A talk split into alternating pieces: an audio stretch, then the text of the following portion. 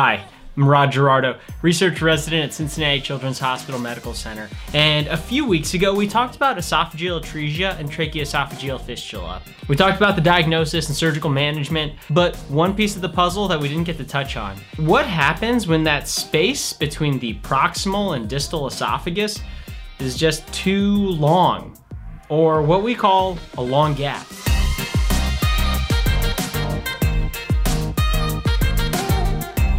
So today we're going to talk about long gap esophageal atresia with Dr. Dan von Allmen.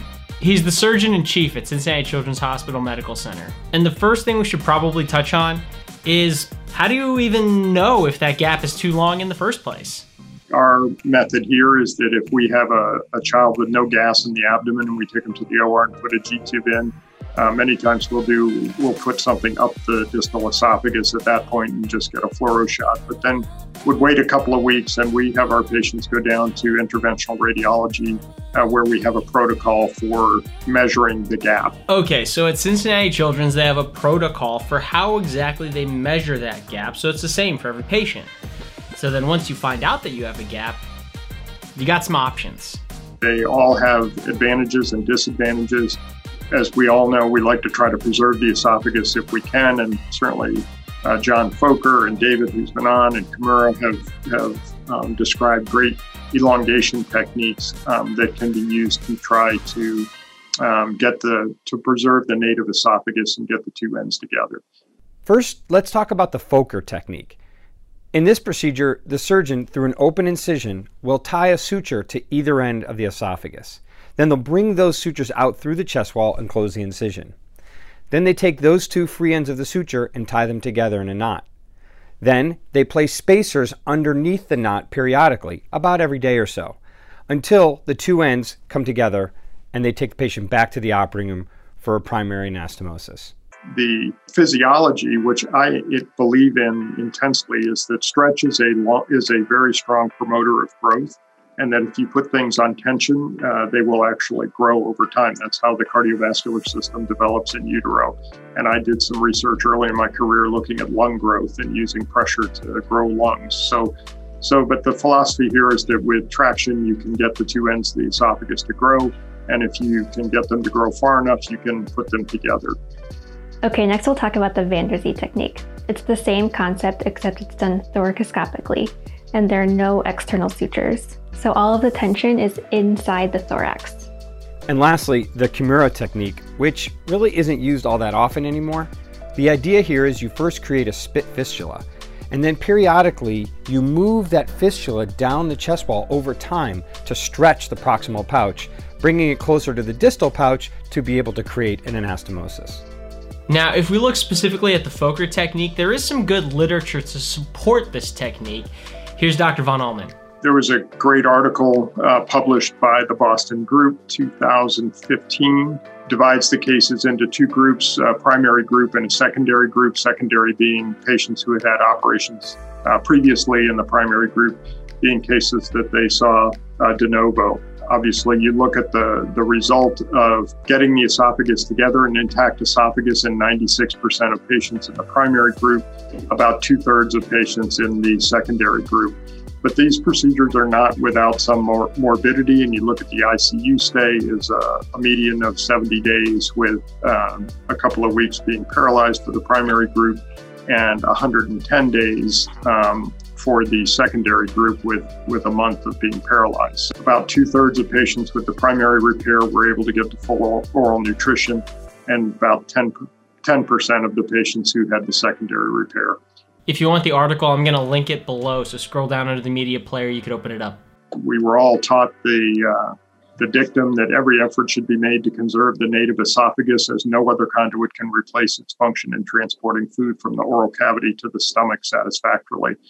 So all of these techniques are great, but what if none of them really work? Then what do we do? Great question, Rod. You could use the stomach. That would be called a gastric transposition the surgical group from the INOEA, uh, their recommendation, the recommendation for the first option is a gastric pull-up. Uh, you divide the esophageal stump at the esophageal hiatus and mobilize the fundus and pull the fundus up, and you can pull it up either uh, in the anterior or posterior mediastinum. You can actually use the colon as an interposition as well. I personally was ter- trained to do colon interpositions. Now, if you're listening to this podcast like an audio only version of this podcast, that's totally fine. Just know that we want to give you the steps of how Dr. Von Allmen does this surgery. So, you got a couple options. Scroll down under the media player, you're going to see a couple links. One of them is to our YouTube page, and you can watch a video version of this podcast.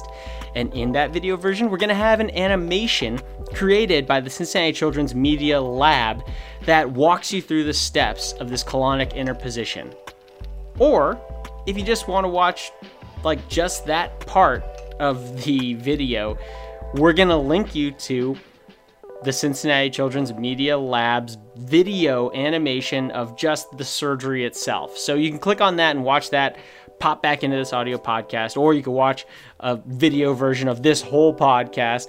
You know, there's just so many options that we want to give you all of this content either on YouTube or on audio podcasts or on our Stay Current in Pediatric Surgery app, which is in the Google Play Store and the Apple App Store. You you got a lot of different ways that you can learn from Dr. Von Allmen.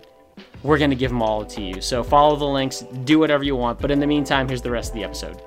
The colon interposition, uh, you can use virtually any segment of the colon, whatever fits. When I do them, I base them on the blood supply, and whenever whatever has the best blood supply uh, the, and the best size match uh, is the segment that I use. It is just a tube, so the peristaltic um, action is really not that important. Um, it is just a tube that uh, drains by gravity from mouth to stomach.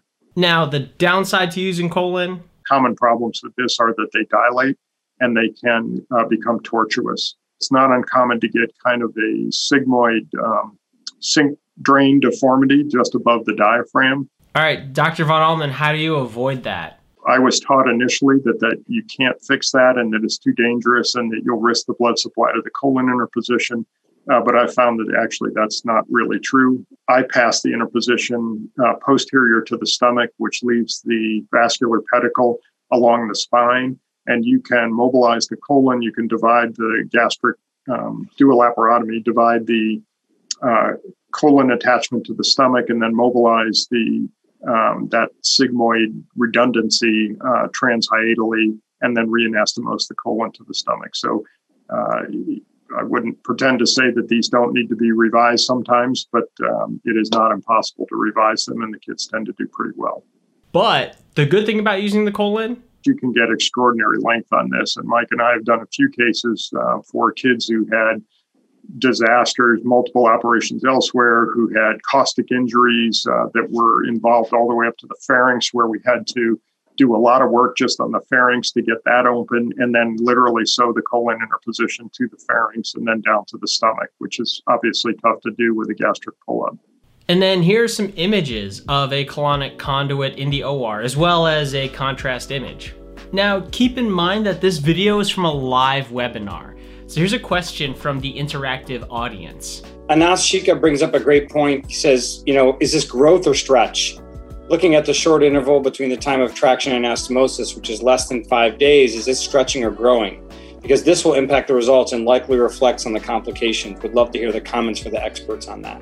I don't think we know. We should do the studies to understand that. But I would say that this gets back to David Van der Zee's comment about go have a cup of coffee and come back and it'll be fine. Clearly, that's not growth, that's stretch.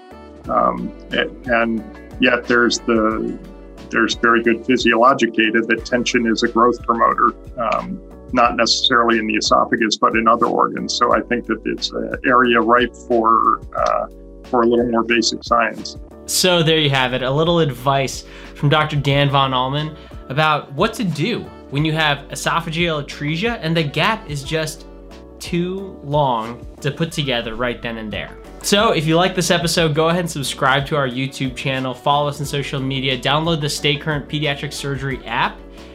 And until next time, remember knowledge should be free.